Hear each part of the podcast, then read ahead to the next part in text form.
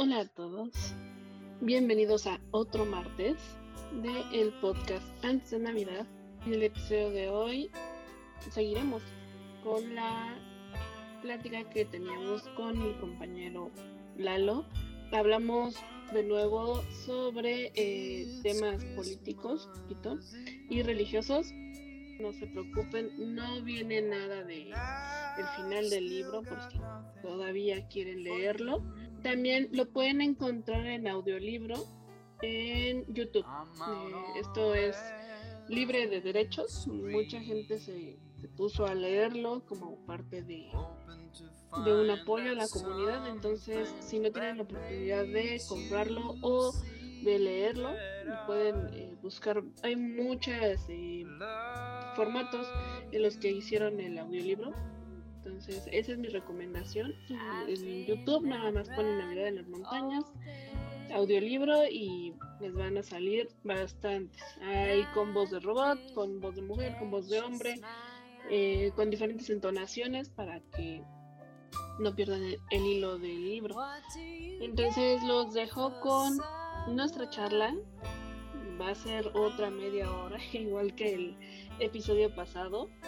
Eh, me divertí, espero que ustedes también. Y si quieren que siga invitando gente o ustedes quieren ser invitados, eh, háganmelo saber. Me pueden escribir al Instagram, el de Navidad, a TikTok o en la página de Facebook. Si me conocen personalmente también me pueden decir a mí. Eh, entonces los dejo.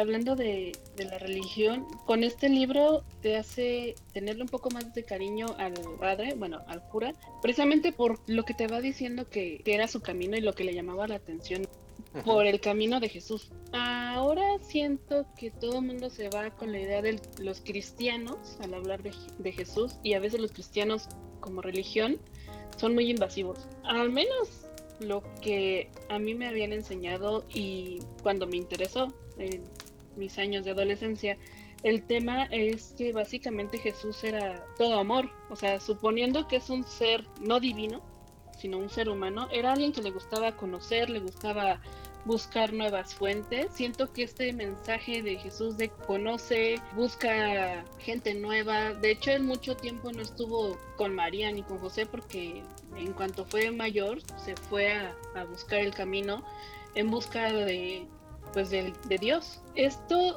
a mí... Es cuando desierto, creo, ¿no? Exacto, exactamente. Entonces, esto siento que no, no se dice tanto o se ha olvidado. Porque muchos cristianos, digo, no quiero hablar mal de todos porque tengo un par de amigos que sí me ayudaron en, aprender cosas, pero sí en su mayoría es como de Jesús murió por ti, o sea, muy invasivos en el, en el sentido de ver lo malo de, Jesús o ver lo trágico de Jesús en vez de realmente usar sus enseñanzas para el bien, que es lo que al principio nos plantean del Padre. Digo, sí tienen su lado de ego, pero pues no podemos negar el bien que él hizo al pueblo, ¿no? Digo, es un pueblo imaginario, pero yo supongo que sí le hizo un, un, bien a este pueblo. Es un cuento como contado para gente más pequeña quizá que que los quieres orientar, quieres darles una utopía en la cual pensar. ¿Qué sentimientos te transmitió aparte del de la nostalgia como me contaste de la niñez? Mm, buena pregunta. ¿Qué otros sentimientos tuve? Eh, tuve de repente algunos sentimientos de aversión hacia ciertos personajes. Eh, creo que no, no, contamos más que el principio del libro. Es que lo navideño. que lo navideño. Después viene eh, eh, la llegada del capitán al pueblo, le muestra a todo el pueblo. Eh, dentro de que le va presentando a varias personas, hay una pequeña historia de amor que es la última, el último capítulo, en el que eh, un personaje, el que mencionábamos que era rebelde, se enamora de la, como siempre dicen, ¿no? esas son las cosas que no me gustaban tanto, que me causaban esa aversión, la mujer más bella del pueblo. Sí siempre colocando a alguien por arriba de todos los demás, ¿no? Eso es lo que me va gustando. pero bueno, era la chica más bella y él era todo un rebelde, entonces ella no podía aceptarlo porque su educación no le permitía aceptar a una persona de esa calaña. Entonces el, gobernador del pueblo eh, decide enviarlo a, a, la guerra porque le habían solicitado que, que, enviara a jóvenes, pero que como era un pueblo muy pequeño, solo llevara a los conflictivos y él era el único conflictivo, entonces se lo llevaron eh, regresa de la guerra, creo que herido, y aloja fuera del pueblo, entonces ahí la gente se da cuenta que se cambió y que ahora es una persona de bien y planta muchísimas cosas, les enseña a varias personas, pero siempre retraído por esa, por así decirlo, traición que le cometieron en su juventud. Y ahora esta mujer se arrepiente de haberlo lastimado así y está deseando que lo perdone y bueno, ya nos contaré el final para que sepan cómo quedó ahí este amorío, ¿no?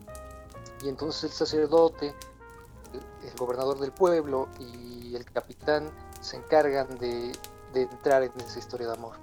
Cosillas, ¿no? Como que creo que fue una parte que no tuvo como que entrada ni sentido, fue cuando presenta a estas personas honorables que eran indígenas, indígenas y que llevaban mucho tiempo y que con sus ideas también habían aportado al pueblo porque eh, así como entraron en la historia, salieron y no se sabe más de ellos. Entonces no afectan realmente, como que ahí hubo una pérdida de, esa línea o de ese concepto que quería manejar Altamirano, no sé. Sí, pues de hecho yo siento que en esas, porque era un matrimonio, ¿no? Eh, siento que ahí como que quiso reflejar a sus padres, pero... Eh, sí, yo también, bueno, a mí se me hizo un desperdicio porque cuando los estaba describiendo, primero cuando describe al hombre fue un poquito mi idea pues, de mujer de decir, ah, claro, el hombre es el más fregón. Pero cuando habló de cómo funcionaban como matrimonio, fue como de, oye, sí, tienes razón, así funcionaban mis abuelos. O bueno, al menos esa fue mi idea. Pero después no se les vuelve a decir, o sea, toda su sabiduría, todo lo que nos planteó, no estaba. Siento yo, digo, yo no soy escritora, escritora más bien, eh, Altamirano es mucho mejor que nosotros dos juntos, pero sí desperdicia mucho, mucho texto y mucho papel en la historia de amor, a mi juicio. Porque había muchas otras cosas que pudo haber explotado, pero también estoy de acuerdo con lo que tú dijiste. Eh, pudo haber sido la, la rapidez con la que tuvo que entregar el texto. O sea, como de, ah, pues que pongo esto. Y ya no se dio el tiempo ni de regresar a corregir, ni ver si realmente, o sea, de editar, es su propia historia. A mí igual la historia de amor como que mm, no siento que hubiera aportado tanto. Muy predecible, quizá en algún momento.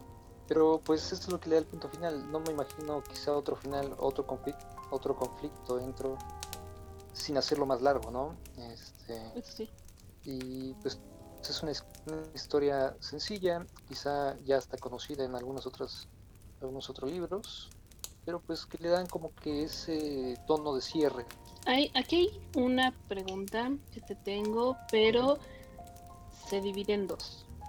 La primera, como libro navideño, eh, digo, sé que es una, novela corta, pero eh, vamos a poner como que es enteramente navideño. ¿Realmente crees que hay elementos navideños explícitos o son más los implícitos? Me refiero a la mayoría de los relatos que vemos hoy en día te hablan mucho de esta ornamentación, del pino y esto, y pocas veces de los sentimientos. ¿Crees que este libro sí logra transmitirnos sentimientos realmente navideños? ¿O también se va más por, por lo explícito de, ay, había un pino, había la cena y eso? Yo creo que el iniciar con la Navidad eh, debe ser como que una trampa en la que cae el lector. Lo mismo sucede con Mujercitas. El primer capítulo empieza en Navidad. Y logía de cómo, de cómo te debes sentir ¿no? Eh, dentro del libro. En Mujercitas también solamente en el primer capítulo se habla de Navidad, pero tú sientes todo el libro como si fuera eh, una Navidad eterna. Sí. Aquí intenta hacer eso, pero creo que no lo consigue. Eh, puedes partir, puedes cortar a partir del capítulo 4 y deja de ser Navidad solo del capítulo 1 al 3 es una Navidad eh, que la puedes sentir. Sí. Sí, y ya retoma hacia el final, ¿no? Sí, sí podría ser cualquier otra fiesta, ¿no? Eh, que no sea la Navidad, a diferencia de lo que pasa en, en Mujercitas, que sí te sientes como en Navidad todo el libro. Concuerdo. Y hablando de otros libros, muchas veces yo me he dado cuenta, esto sí es un poco una crítica de los autores más nuevos, que la gran mayoría de, historias navideñas solamente copian a Dickens. O sea, está el personaje principal que odia la Navidad o que no le, no, no, le agrada tanto y de repente, ¡pum!, algo le pasa y ya la ama. Entonces viene esta redención hay veces que incluso hasta en lugar de fantasmas hay ángeles. ¿Tú qué opinas de ese tipo de historias? Y comparándola con, la, esta, la Navidad en las montañas, ¿la, ¿la calificarías mejor o peor? O sea, me refiero, siendo una idea innovadora, ¿crees que hizo bien o hubieras preferido algo más a lo que estamos acostumbrados de ese, de ese tema de odiaba la Navidad y ahora la amo? Bien, he tenido, bueno, he tenido nula eh, lectura sobre historias modernas de la Navidad. Lo vemos más en películas, lo vemos más en este, caricaturas quizá, y no, no he encontrado yo hasta el momento un libro moderno, pongámosle del año 1980 eh, para acá, que hable de la Navidad. Entonces ahí no te tendría como responder comparándolo con películas, que es lo más parecido. Pues sí, Dickens es como que el que inició eh, este tipo de historias navideñas, también queriendo dejar mensajes. Y de hecho creo que Canción de Navidad es una de las historias más homenajeadas, a veces parodiadas también, eh, porque existen en muchísimos lados. Ah, traigo ahí para cerrar una recomendación y vas a ver que, va por ese sentido. Ahora, eh, creo que Dickens solo realizó cinco libros navideños que puedes encontrarlos en un compendio. Yo solo he leído el más conocido, que es Canción de Navidad o Cuento de Navidad, depende también de las traducciones.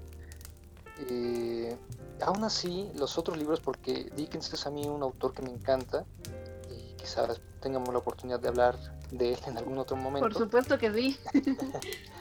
Y muchos de sus libros también lo sientes porque eh, esas historias se repiten, ¿no? Creo que también era muy común ver en las caricaturas navideñas esta historia de, de Pip, que es la de Grandes Esperanzas. sí. Y, a pesar de que nunca mencionan, creo que la Navidad ahí, o, no me acuerdo con exactitud, pero igual este, ya lo tomaron como una historia navideña. Sí, de hecho sí. Entonces, eh, calificando este libro de Altamirano y tomando como referencia a Dickens, que realmente cuando Dickens escribía era creo que aproximadamente unos 50 años antes que, cuando se publicó este libro. Entonces la distancia ya era bastante, es como si nosotros estuviéramos copiando actualmente Star Wars, ¿no? que ya tiene más o menos 50 años que salió. Sí, ¿verdad? Sí, Después 70 y no sé qué, no recuerdo. Bueno, igual y estoy exagerando un poco, pero más o menos por esas fechas, ¿no? con esa distancia temporal. En calidad navideña, yo le podría dar un 7. No está muy bien, pero tampoco está mal. Esos primeros capítulos los disfrutas muchísimo. Eh, incluso podría llegar a decir que podrías omitir el resto de la historia si eres muy perezoso.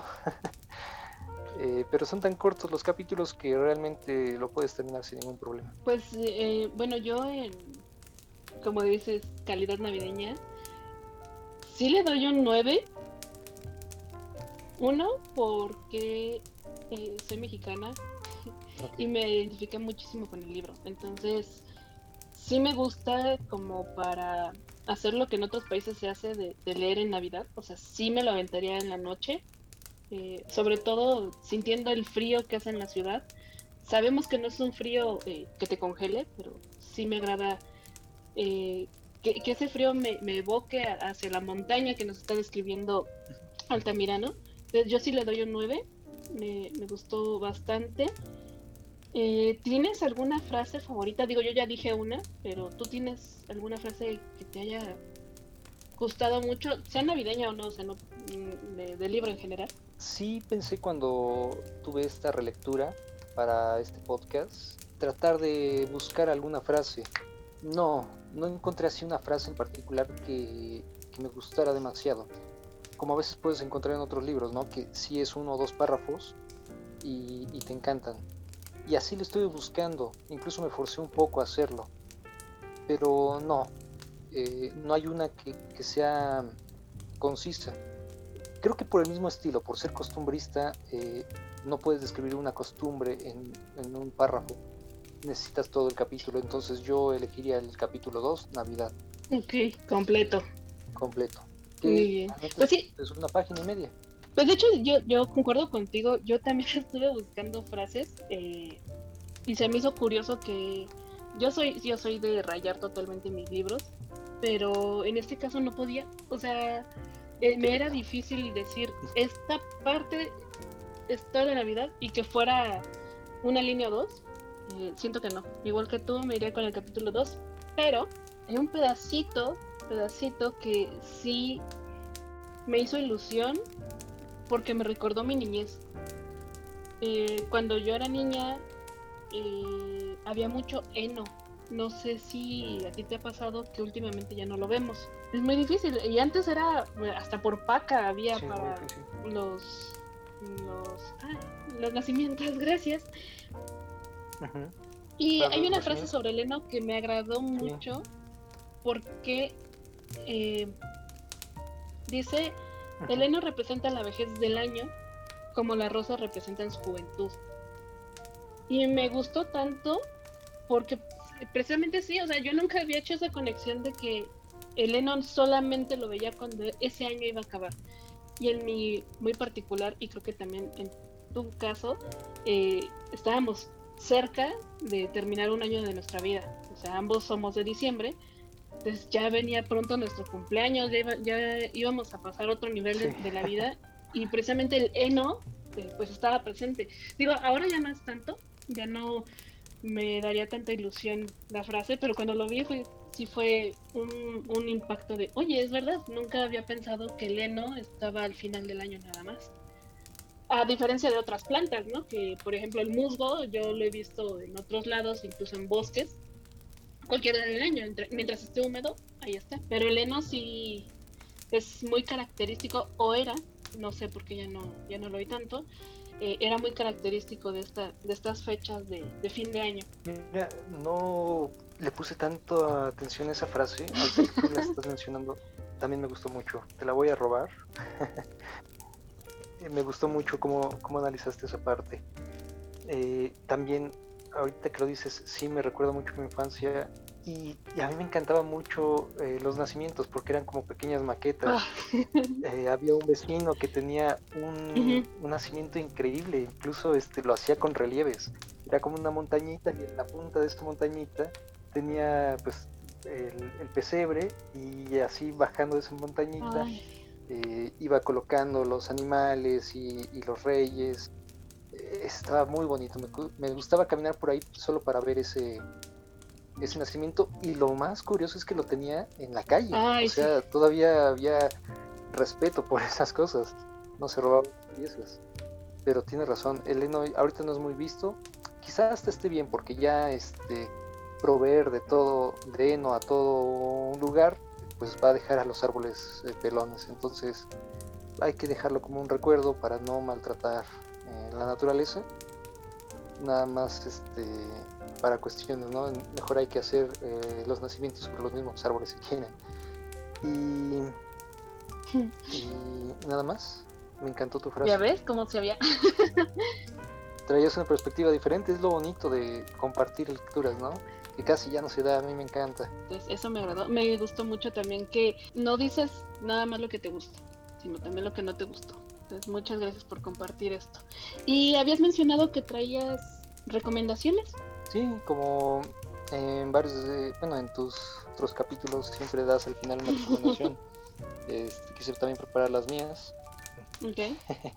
Siguiendo por la línea de lectura, eh, muchos no consideran al cómic como una lectura, pero pues creo que ya hay que quitarnos esos estigmas. Por favor. Yo les traigo como recomendación eh, el cómic de Noel, de Batman. Entonces, y no sé si tú lo has llegado a leer, igual podría llegar a gustar es Batman, hay, hay este, murciélagos y aparte es con Navidad, eh, que venga este, hace alusión a Canción de Navidad. Nada más que esta vez el Scrooge es Batman y pues en la historia va a ir este, encontrando esa, esa redención o ese espíritu navideño. Esta es mi recomendación. Quizá otra, mm, apenas eh, he estado viendo la serie de Downtown Abbey ah, y me, causó particular atención que el final, los dos últimos capítulos de cada temporada son especiales de Navidad. Creo que eh, hasta donde voy he visto esos capítulos y nada tienen que ver con la Navidad, esos capítulos. Ok. Pero como que esa tradición que traen los ingleses de dedicar a los días de Navidad eh, cierto rito, y en este caso eran a los fanáticos de esa serie, eh, me, me, gusta mucho. Más este más eh, programas deberían aplicarlo, quizá ya se está dejando de lado esos especiales de Navidad. Eh, hay, ¿dónde, ¿Dónde, bueno, por qué medio la estás viendo? Ah, yo la estoy viendo en Amazon Prime. Ok, ¿Tienes algún álbum navideño? Porque casi siempre les dejo algo para escuchar. ¿Un álbum que, que te encante de, inicio a fin? Que me encante de inicio a fin. Es complicado. Eh, los discos navideños luego sí tienen altibajos, ¿no? Sí. ahora sí me agarraste. ¿O una canción? La que te evoque Navidad que sean tus recomendaciones hoy, no las mías. Pues el único que me viene a la mente en este momento es el disco navideño de Jedro 2, banda de rock progresivo. La mayoría de las pistas son, o no recuerdo si la mayoría son instrumentales, pero también hay algunas con letra muy bonito, eh, poco navideño tradicional, porque es este rock progresivo con flautas y solos de guitarra distorsionados.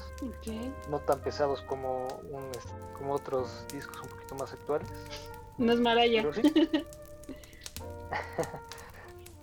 No, eh, yo me quedé mucho con la con el capítulo que hiciste sobre esta chica, es eh, Ariana Grande, ¿no? Sí, hasta me puse a escuchar su disco. Me, me causó mucha duda de los comentarios que tú hacías y le dio una oportunidad. Ok, bueno, ahorita hablamos de esto, de saliendo del, del, programa. Pues bueno, este fue otro martes. Ya estamos a seis meses de la Navidad. Muchas gracias, Lalo, por acompañarnos. Espero estés de nuevo aquí. Me gustaría mucho que participaras en precisamente el episodio que vamos a hablar de Dickens únicamente. Eh, no va a ser pronto, pero sí te, estaría avisando. Claro que sí, y si dices que va para largo me da tiempo porque la, Dickens tiene una obra muy, muy larga. Sí. Entonces, igual y resumirla, ¿no? Enfocarnos en qué libros quisieras que presentemos. Sí, eh, bueno, eh, para dar el anuncio, esto sería hasta diciembre. Eh, precisamente porque en diciembre voy a hacer un pequeño maratón de muchos programas, porque vamos a estar de fiesta. Entonces, pues muchas gracias, Lalin. Nos vemos en, otro episodio. Y espero hayas estado a gusto en este tu programa. Somos pocos, pero. Me encantó. Vamos a crecer. Queremos más. Muchas gracias. Nos vemos.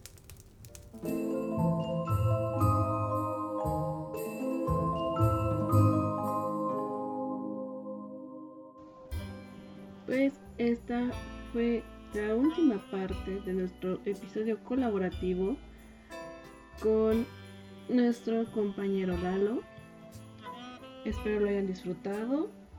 Si les gustó, háganmelo saber. Si quieren saber de más libros, escríbanos a la página de Facebook el podcast antes de Navidad.